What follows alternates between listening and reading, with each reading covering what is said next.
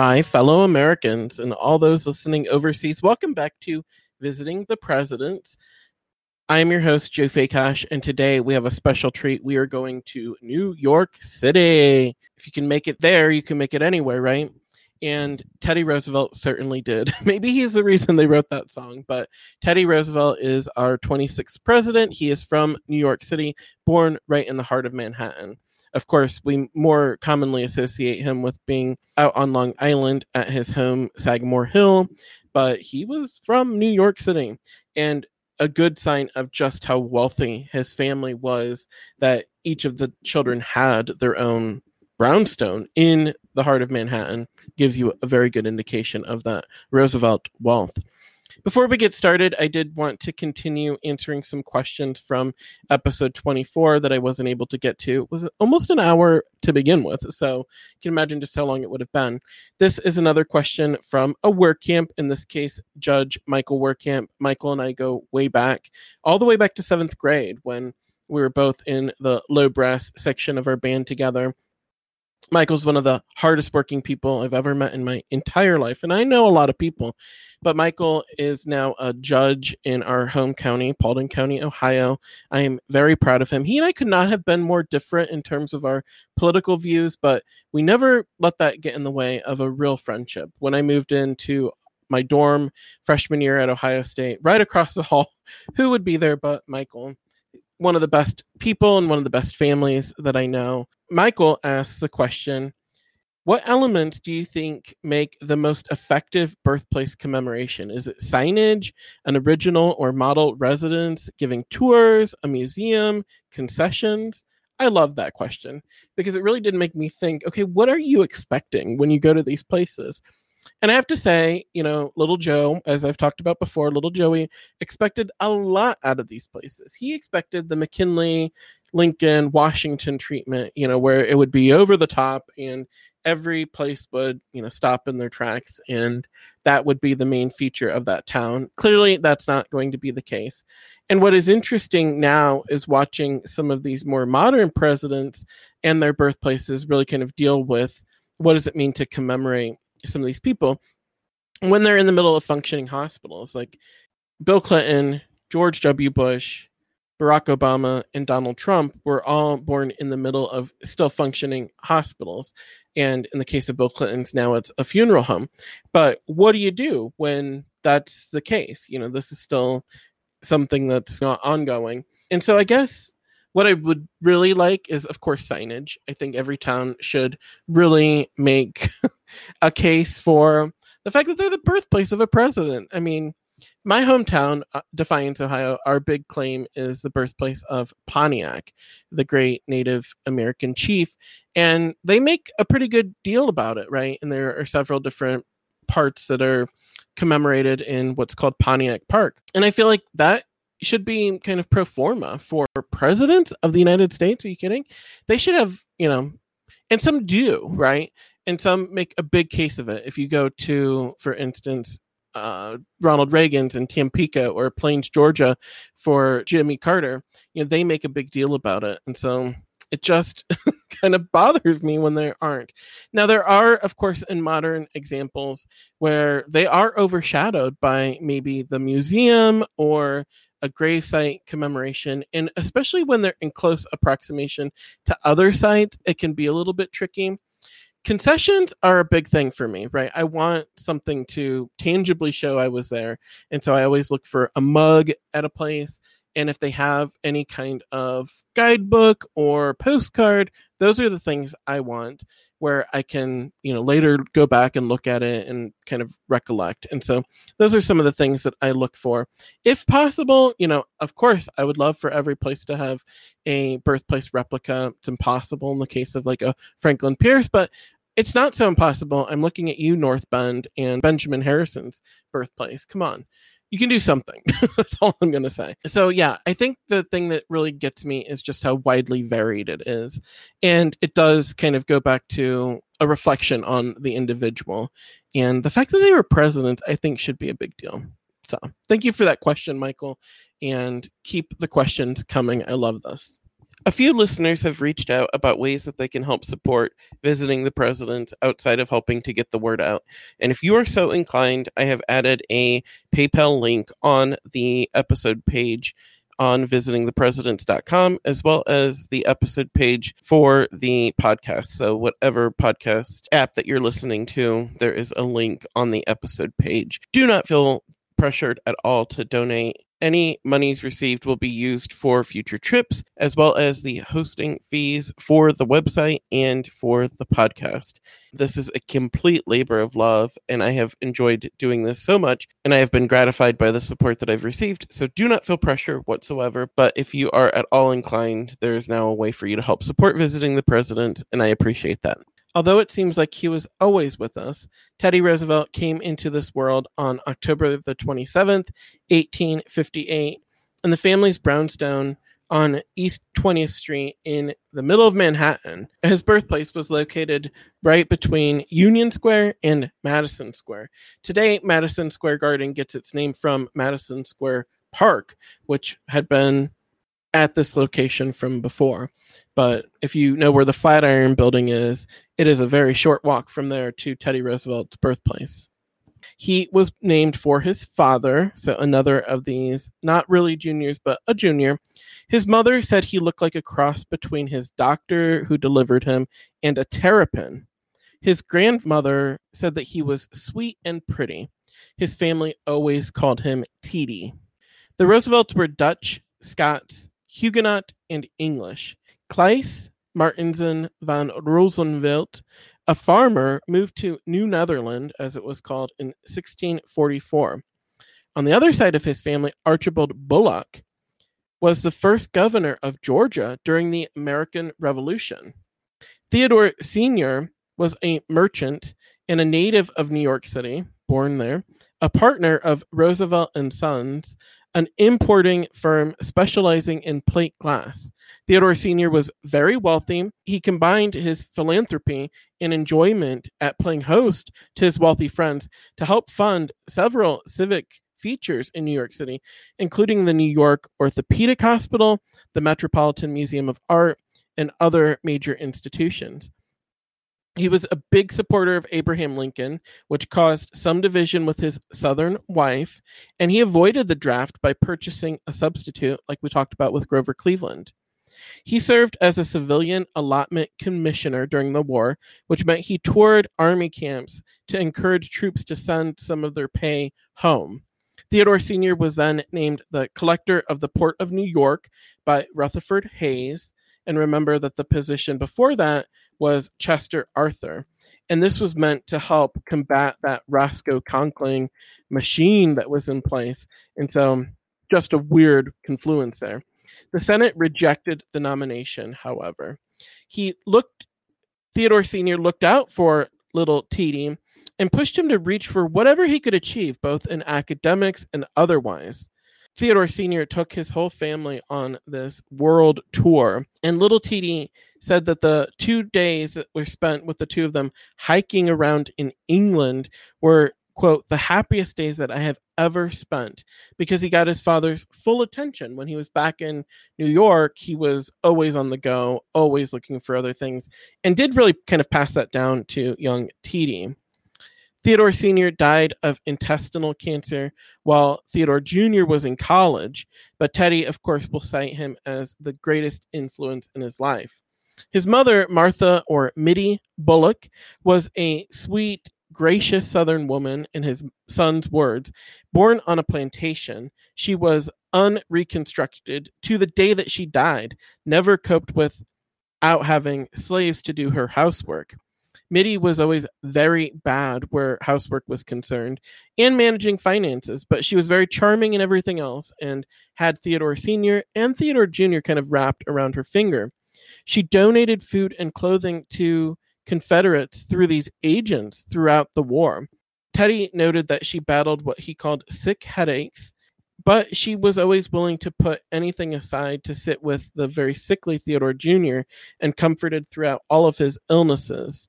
He called her always darling, beloved little mother. And if you remember back to episode four, when I told what I called my mom, it's a big contrast. She died of typhoid fever on the very same day that Theodore's first wife died in childbirth in the very same house. And this, of course, is going to lead to him kind of losing his marbles for a short period. Theodore was the second of four children with two sisters and a brother. And of course, that brother, Elliot, is the father of Eleanor Roosevelt, who will later, of course, be First Lady with Franklin. Growing up, Theodore was always a very sickly young boy, and I can remember all of the books I had about Teddy when I was little.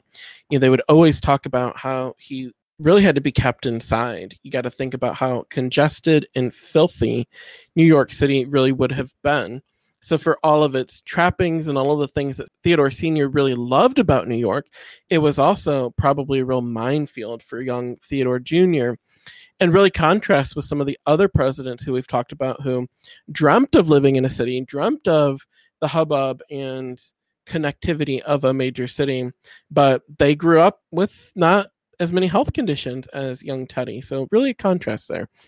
He had asthma so bad that he had to sleep upright, and he battled both diarrhea and coughs and a whole host of other illnesses throughout his childhood.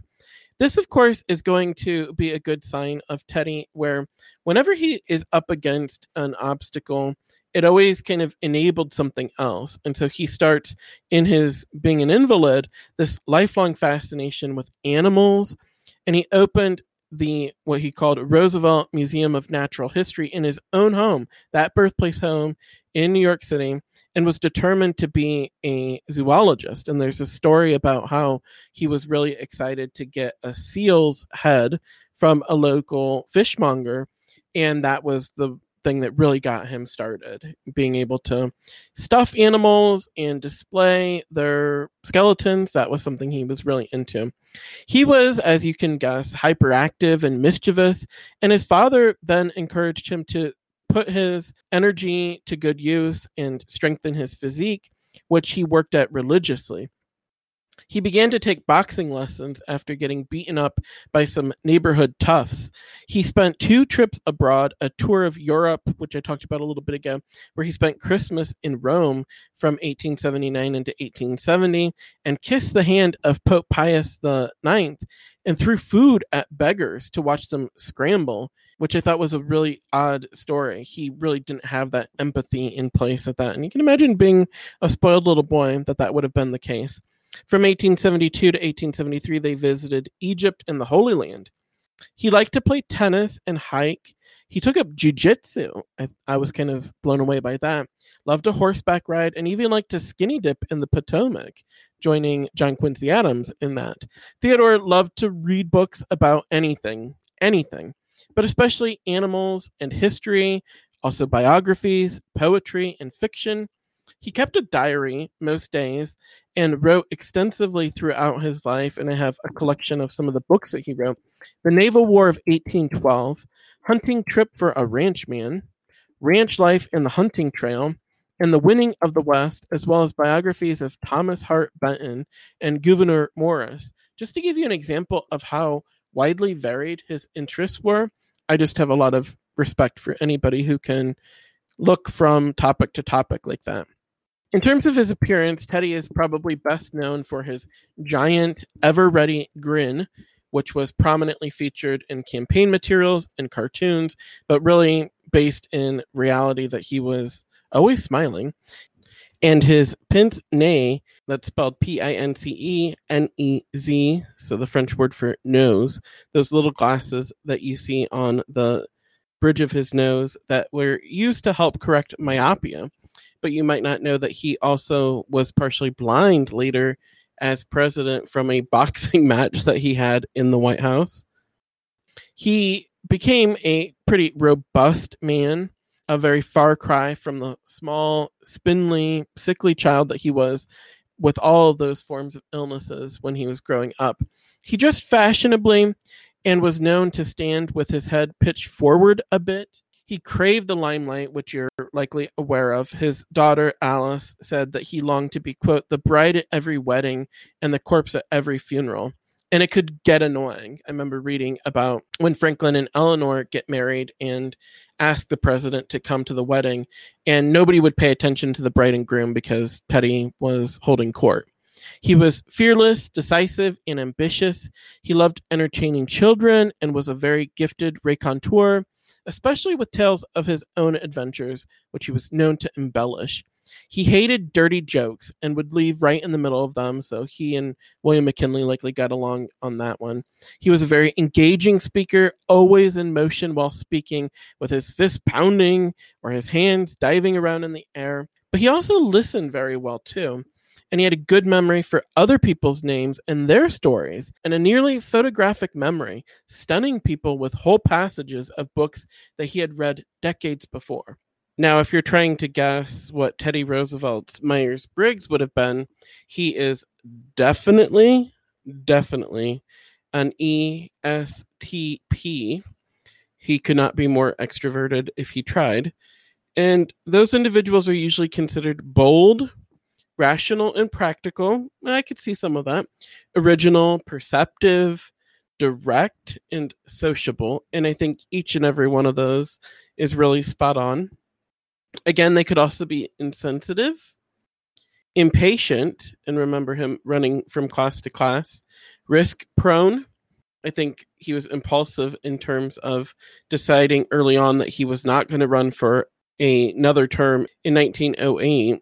Unstructured, possibly missing the bigger picture, and then really wrote big on being defiant. And again, I think each and every one of those is kind of spot on when it comes to Teddy Roosevelt. I wanted to read you some quotes from some of his contemporaries.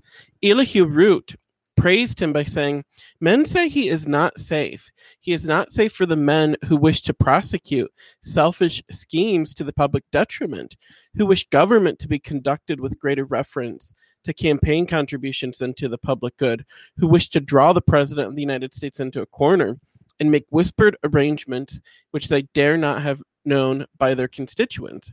And does seem like Root is speaking to what a break Roosevelt is from his predecessors.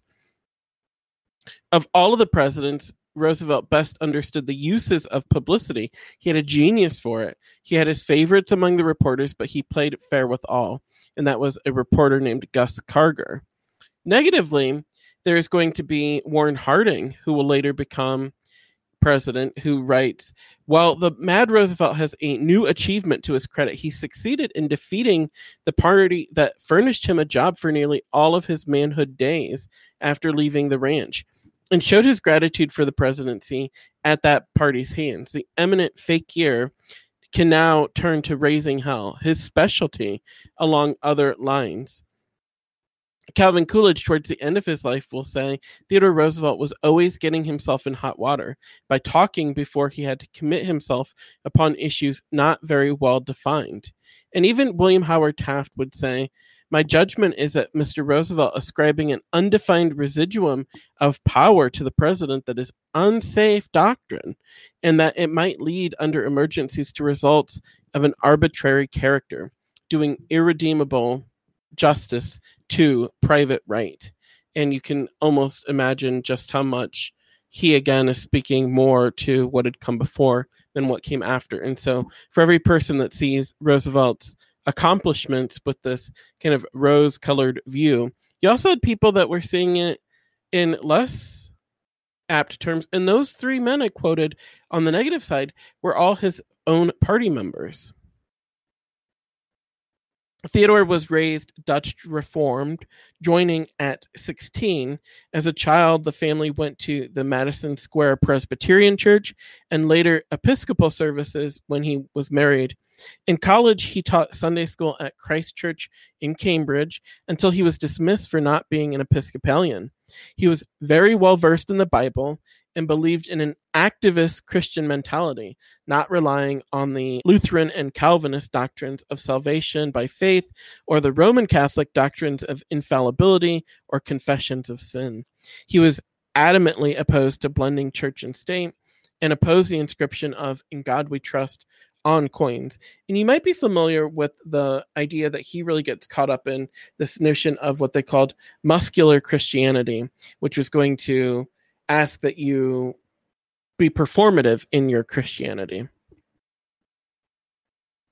Because he was so sick as a boy, Teddy could only attend Professor McMullen's school near his home for a few months at a time, but his aunt Annie helped tutor him, though he later found out that her over romanticized stories about the antebellum South were not in line with the general narrative. He also had a tutor that his father hired to indulge his interest in taxidermy. He studied in Dresden during that summer abroad in 1873 and impressed his instructors in German and French. His tutor, Arthur Hamilton Cutler, prepared him for his Harvard entrance exams when he returned, and he was admitted in 1875. He excelled there in the sciences, German, obviously, rhetoric, and philosophy. He became librarian for the Porcellian Club, the final group that later denied his fifth cousin Franklin and if you watched the social network, you know that the Porcellian becomes one of these final groups that everybody wants to get into. He was made secretary of the Hasty Pudding Club, the vice president of the Natural History Club, which he would have been really good at, editor of the Advocate, and founder of the Finance Club. He was the runner up for his campus's lightweight boxing championship and was remembered for his sportsmanship during the fight. He graduated magna cum laude and and member of Phi Beta Kappa, and decided to give up his ambition to be a naturalist and study the law instead. He entered Columbia Law School in 1880, but dropped out very soon thereafter to run for the state assembly and never finished. I remember reading the story about how he would run from class to class on Harvard campus and just read tons of books. Theodore was then elected at just 23 years old to the state assembly and became known as the Cyclone Assemblyman. He had no problem crossing party lines to work with then Governor Grover Cleveland and helped sponsor civil service reform. He was criticized for not aligning himself with Senator James Blaine in 1884, and then, of course, left the assembly when his wife and mother died on Valentine's Day, deciding to head to the Dakota Territory, where he worked as a cattle rancher and then deputy sheriff for Billings County in what is today South Dakota. He came back to New York City and ran for mayor in 1886 and was defeated, but then threw himself into his writing. And we talked about the various interests he had there and campaigned for Republican Benjamin Harrison in 1888. Harrison then is going to appoint him as a member of the U.S. Civil Service Commission, enforcing many of the new reforms on the books.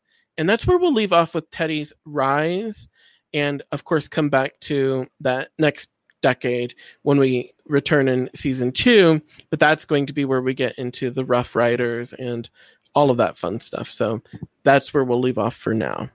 Now, as for the birth site, it was built by Cornelius Roosevelt in the 1840s, where he bought the lot on East 20th Street and built two identical brownstones and gave them to his sons who moved in when they got married. Theodore and Martha moved in in 1854 and you'd really have to get along with your sibling and or your in-laws in order for this to work, right? After returning from Europe in 1873, the family moved to a home on 57th Street though the house remained in the family through 1896. The neighborhood shifted to a commercial property and different businesses moved into the home until 1916 when the house was demolished. Demolished to make way for a two story cafe. In 1904, the newly christened Roosevelt Club of mostly local Republicans moved into the building and hung banners to advertise the birthplace location, including the quote, hallowed spot, his birthroom. Roosevelt was the first president whose birthplace was being preserved while he was still president, and he sent his appreciation to the Roosevelt Home Club as they sought to purchase the property and restore it to its original appearance. That group ballooned to include Thomas Edison and the president of Harvard College, Charles Eliot, Donations went unaccounted for, however, and the group was mired in controversy. Remember, this happened with James Monroe's home as well, and even attracted Theodore's attention for some of the financial misdeeds. The group's organizational deficiencies led to the property being sold to commercial developments and then that destruction of the property.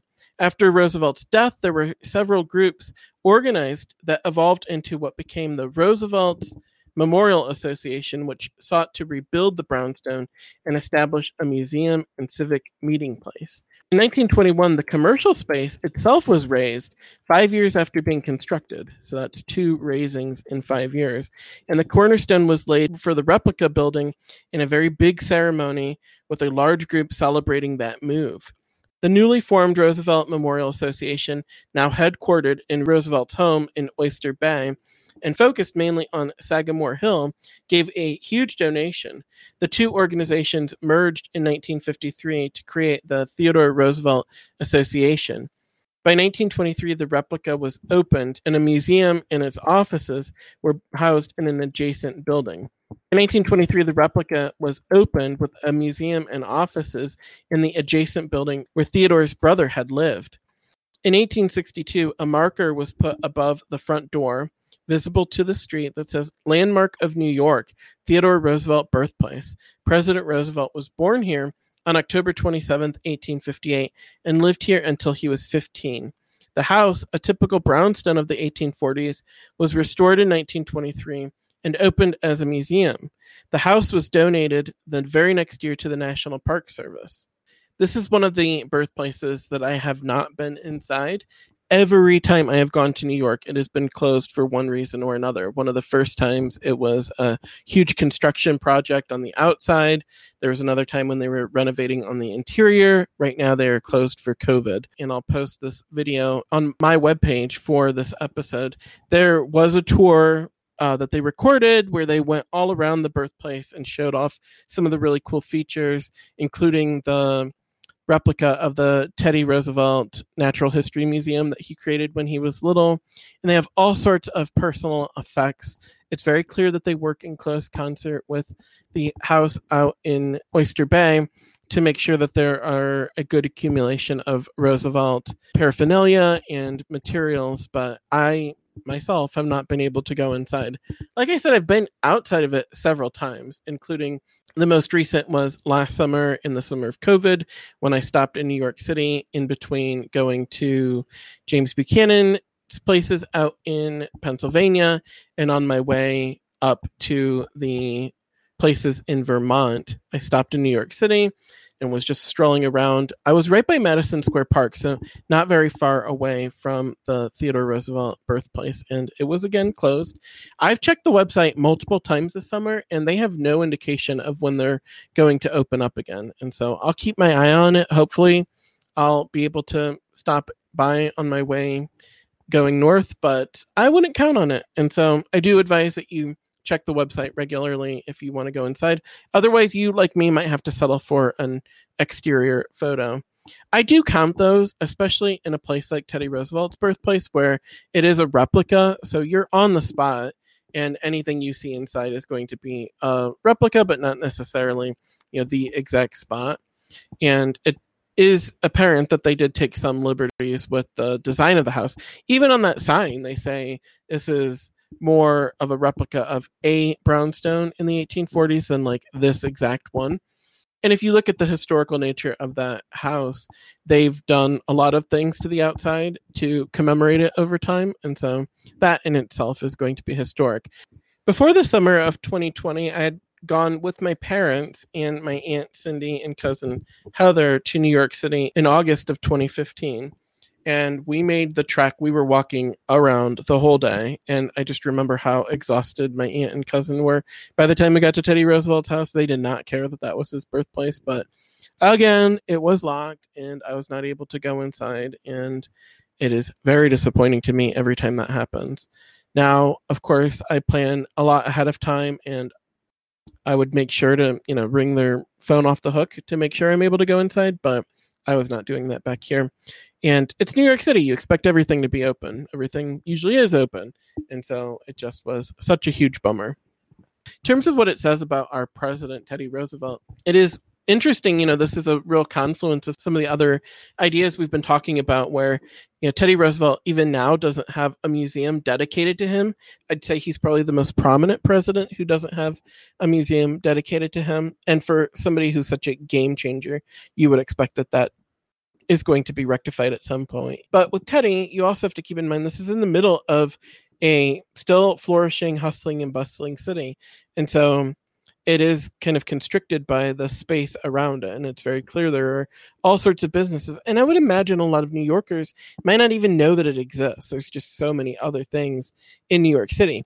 The first several times I went to New York, I didn't even know that Teddy was born right there in the middle of Manhattan. And so it might be easier to miss for other people as well. And so maybe they could do a better job of it. Maybe when they're open, that'll be the case. But, you know, certainly you would expect expect a little bit more, but I guess I'll reserve any other critiques until I'm actually able to go inside, and hopefully that will not be in the too distant future. But just from being able to see it on the outside, you do get the sense of what it would be like to be born in New York City, born in Manhattan, born of this kind of obvious wealth, and it really does suggest the kind of individual he'll become of course, today when you're in New York, you know, there are all sorts of people who make complaints about crime and pollution, but it is very sanitized compared to the conditions that Teddy would have grown up among. And so maybe that's something that you can also kind of weigh in ideas of what that town would have been like and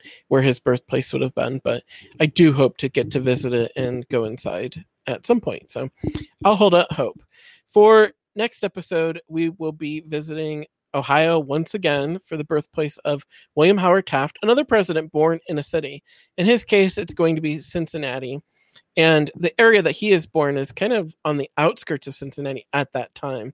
And while today it's you know really in the middle of the heart of Cincinnati, but that would not have been the case back here. So you won't want to miss William Howard Taft William Howard Taft is a very interesting president. His parents, like Teddy's and some of the other presidents we've talked about, really enables his rise. His father is a very wealthy individual, and Taft has his own legacy in terms of his interest in law and of course culminates not just with being president but becoming the only president to serve on the supreme court as chief justice so a very interesting individual you won't want to miss that next week when we go to william howard taft's birthplace Remember to be checking out the podcast website at visitingthepresidents.com, where you can find photographs of my trips, other images, and links to other readings and visitor information. For this episode, my sources were Doug Wead's The Raising of a President, William DeGregorio's Complete Book of U.S. Presidents, and Louis Picone's Where the Presidents Were Born. There are many ways to help support visiting the president, including liking and subscribing to the various social media platforms, including Facebook, Instagram, and Twitter, as well as the Visiting the President's website, subscribing on Apple Podcasts and leaving a review, as well as any of the other podcast apps, including Stitcher, Spotify, Pandora, and wherever you get your podcasts. Finally, there is a new support button that you can click on either on the episode page that you're listening to right now or on the website where you can donate if you are so inclined. I appreciate anything that comes my way. Thank you so much and I look forward to seeing you out there on the roads as we go to visit the presidents. See ya.